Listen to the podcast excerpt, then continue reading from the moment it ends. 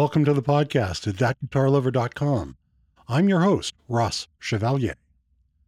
How many times have you been frustrated with your guitar or bass seeming to go out of tune all the time? Do you avoid string bends because the string comes back out of tune? Do you eschew vibrato systems because every touch of that bar sends the guitar out of tune? Do you think that Bigsby is the spawn of evil. You have met the enemy, and the enemy is friction. Our goal as musicians in this regard is to manage friction, and any time a string touches anything, we encounter friction. Let's think quickly of all the things that a string can and does touch. First and obvious is the tuning machine. Then, the string tree, if one exists then the nut, then however many frets you have on your guitar, then the bridge saddle. And if the tailpiece is a vibrato type, then whatever allows for the vibrato to function by stretching or releasing tension on the string. Sometimes that's a bridge saddle, and sometimes it's something else. Finally, there is how the string is anchored. If this sounds like a lot of friction points, well, you're right. When you've been tuning your instrument, have you ever heard what sounds like a ping? This is the red alarm warning of serious friction and string binding issues. Fortunately, all are addressable, some with little expense, and others may require parts changes. Let's start at the headstock. Tuning machines should be the most critical component of the tuning process. However, a lot of instruments ship with really lousy tuning machines. They may be simply really unrefined designs wrapped in a lipstick colored package called vintage. If your tuning machines have exposed gears, or they have a little pinhole in the tuning machine cover, this is a requirement for regular lubrication. Not dripping wet, but a small drop of fine machine oil, such as a sewing machine oil, is a good practice on a regular basis. Some folks say that they should do this at every string change, but not everyone changes their strings on a schedule.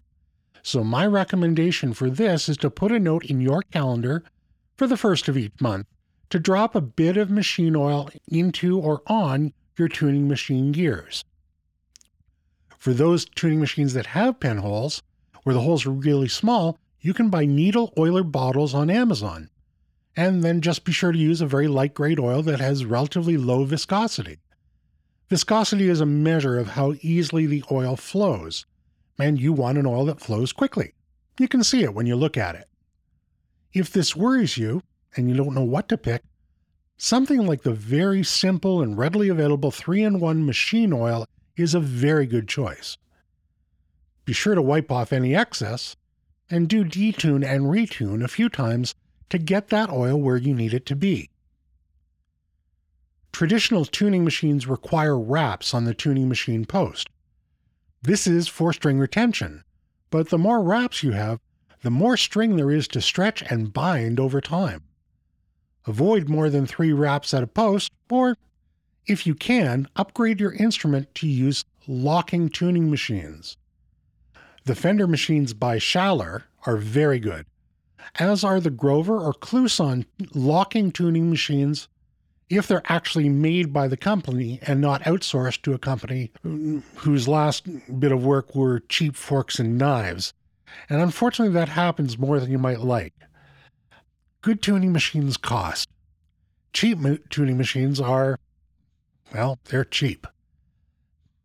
My personal choice for replacement tuners are the Ratio tuners by Graph Tech. They're not inexpensive, but I think they're the best. Look for a full review on those tuning machines coming soon. Moving on, we recognize that a lot of guitars use string trees, particularly for the higher strings, to pull them closer to the headstock so they engage the tuning machines in as perpendicular an orientation as possible. However, most string trees are just stamped, cheap materials and almost 98% of the time, they've got rough edges. You can remove them, file them, and polish them. But if your time is worth anything to you and you never want to do this again, just order a set of GraphTech Tusk or Tusk XL string trees. Use the screw that was on the original string tree, and it's about a two minute job. And a set of these trees will cost about 16 bucks and last for the life of the guitar. Now, I know that there are some metal string trees that look like they have little balls on the ends to hold the string in the notch. And they're certainly better than the upside down umbrella looking things that you find most often. But even those generate more friction than they're worth. As you can expect, though, the highest friction trees are those awful ones that have dated from 1949 and are still found on so many Fender instruments because they look vintage. In this case, vintage just means a very cheap 75 year old design that's never been refined. Moving on to the nut, and presuming that you don't have a Floyd Rose style locking nut, this is the next place to address friction.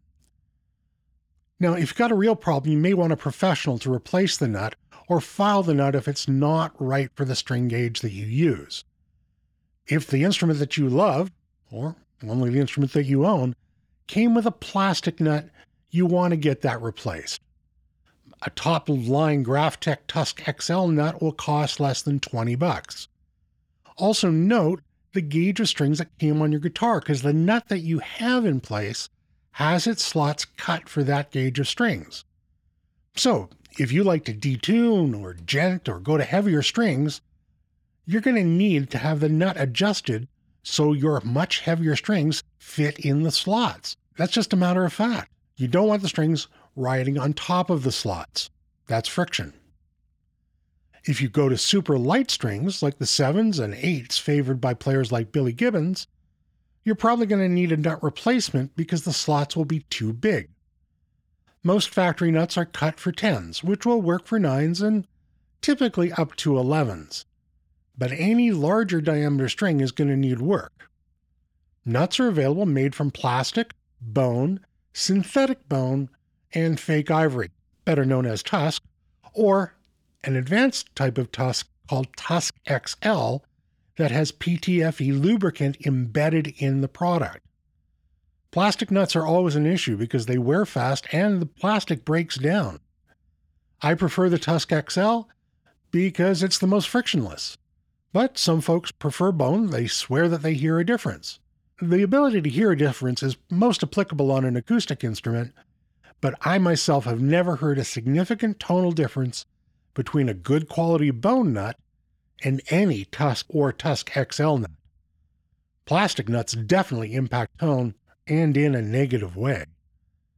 Whenever you change strings, you should be applying some form of nut lube to the slots with a very fine tool and that tool usually comes in the package with the nut. Big Bends nut sauce and the nut lubricant from Music Nomad are both reliable products. Now, you can also use graphite from a true graphite pencil, but it tends to be messy. It looks like hell on light colored nuts, and it can be very difficult to get that graphite into the slots for the high strings where you actually need it to be. On to the frets. One of the things that I inspect on any guitar I pick up are the frets. Now, lots of folks are very smart and they look for fret sprout. This is where you feel the ends of the frets when you run your hand up and down the neck. The frets have not actually sprouted, the fingerboard has shrunk. This is usually indicative of you not keeping the guitar properly humidified, and this applies to electric guitars as well, or that the maker has used wood for the fingerboard that is not dried properly or the maker has used a fake wood that has undergone some dimensional shift. Sadly, in the rush to get guitars into the marketplace following the pandemic, I've seen custom shop guitars using wood on the fingerboards isn't properly dried, and the frets start sprouting six months in. If you spend four grand on a custom shop guitar or more, and you start to f- feel fret sprout, you're going to be ticked off. Now, if you do have fret sprout, get the guitar to a good guitar technician or luthier. More relevant to the playability and tuning is the feel of the fret surface. Properly polished frets are scarce in inexpensive guitars, and even guitars having a very high price tag arrive these days with the frets in the kind of shape that one would normally expect to find on a $100 instrument. I won't mention any names, but the letters F and G might fit. This is an easy fix and should be done as a matter of course with every string change. To do this, you're going to need a couple of items. First, is a set of fingerboard guards. They're just thin sheets of metal with a slot cut that allows the fret to pass through. You can get a set of three off Amazon for under 20 bucks. And the reason you want the set is that frets come in different widths. Their only job is to protect the fretboard when you're polishing the frets.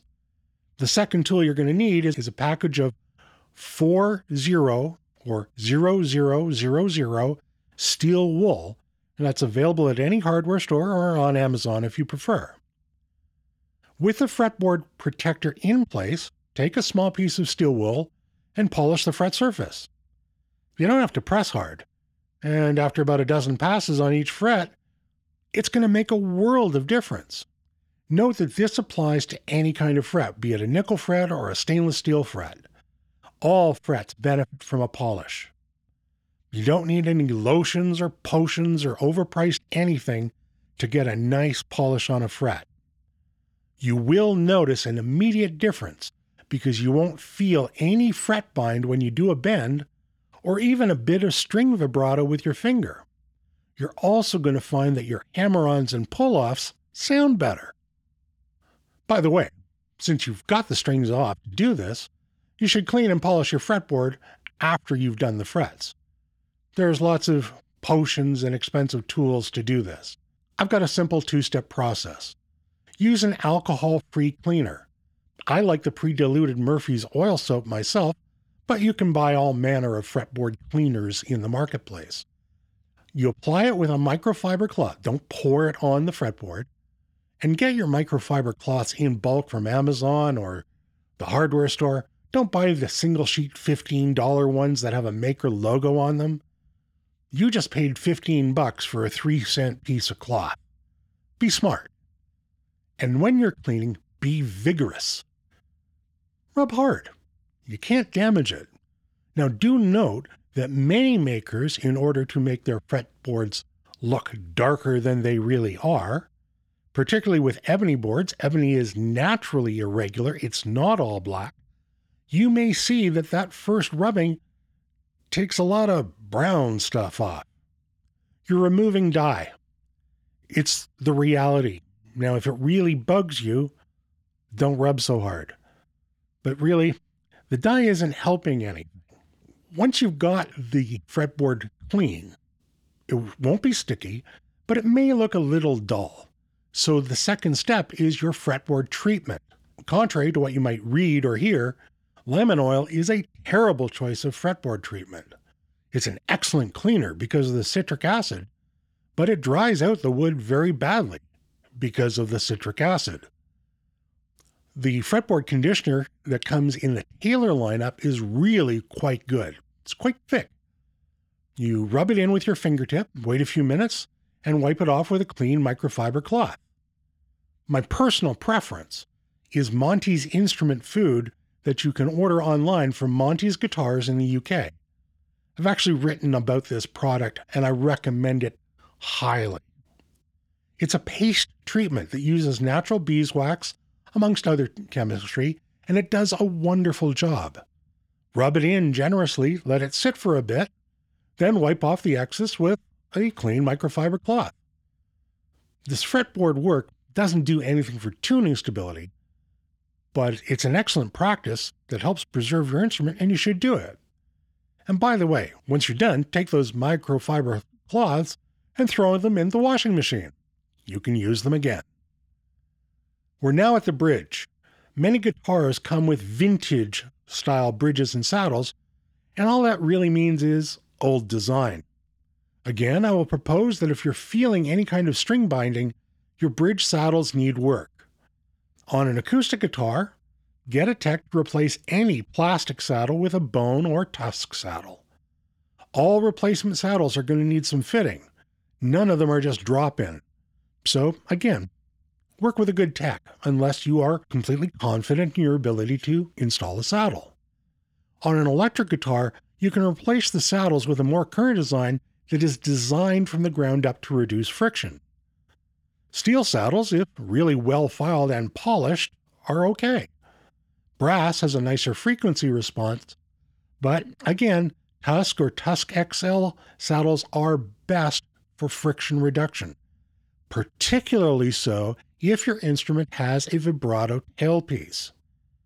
These saddles are typically user replaceable if you know what you're doing, and it's a pretty quick job so long as you understand that once you replace the old saddles, you're going to have to set your action and your intonation. Moving from a shared saddle to individual saddles can also help. Telecasters with those shared barrel saddles are never ideal. One of the two strings is always a little bit out. But if you're going to go to individual saddles, you might need to replace the anchor plate that the saddles mount to. So check with your guitar tech first. An alternative for Telecaster players are compensated brass saddles. It's a very inexpensive upgrade that makes a big difference. Anybody can do it. Just be sure to use a set of really fine polishing papers on the compensated plates, that's the flat section of the barrel, in order to keep friction to a minimum. On any metal saddle, a little nut lube never hurts and can help address bridge tuning related issues. A fixed tailpiece is only an issue if the string wraps at the end of the string don't move easily through the holes. This can cause the strings to hang up when you're installing them, and then suddenly they'll release, and that's an unpleasant sound and feeling. So I will often use a fine needle file on these holes just to remove any snags or flash that could cause excessive string wear or string breaks. You only have to do that once. Vibratos are most addressed by good saddle maintenance. If, however, you have a Bigsby tailpiece, when the strings do come off, it's time for you to do some work. Remove the Bigsby spring and ensure that there are no rough edges on that spring. If you find that the arm is sitting too high or too low for your preference, this is a good time to replace the spring because there are options available. A lot of Bigsby tailpieces are not actually made by Bigsby these days, and the makers only license the name, and as a result, the build quality can be pretty lousy. My recommendation for any type of guitar maintenance is to have on hand a set of micro mesh sheets. Micro mesh is the brand name. You can get them from Amazon or StewMac or wherever you get your tools. First, polish the rod where the strings attach. Start with a low grit and work up to the highest number grit. So maybe start with a 300 and go up to a 12,000. You'll be absolutely amazed at how much smoother you can make the rod that the strings mount to. Next, if your Bigsby passes the strings under a roller rod, pretty common, you need to invest time with the same tools in polishing this rod. Now, this polishing is going to take a little more time because this is where the greatest number of tuning issues happen. I've had a guitar that came with the Bigsby that went out of tune if you gave it a side glance, and it now stays in tune extremely well. And the only thing I did was to polish that rod. Do be aware that if your Bigsby tailpiece is gold plated, you want to be gentle, as that gold plate is very thin and rarely comes finely polished. Because it's so thin, it's very easy to wear through. So be slow, be gentle, try not to overdo it. And if it does wear through, well, I hope you discover a proper hardened steel rod and not a piece of cheap white metal. While all of these things may sound like a lot of work, the entire process can be accomplished in under 30 minutes, and the payback is both immediate and tangible. Also, of course, never put old strings back on your guitar. A set of quality new strings from D'Addario or Ernie Ball don't cost a fortune and new strings are always a pleasure to play once you've stretched them in properly. If any listener wants a basic tutorial on the practice of changing strings, please send me a comment or an email. I hope that you found this episode helpful and that by adopting these practices you achieve greater tuning stability. Always feel free to send an email or post a comment. I read and respond to all of them. As always, thanks very much for listening. Please subscribe to the articles and to this podcast so you get notified when a new one is posted. Until next time, I'm Ross, and I bid you peace.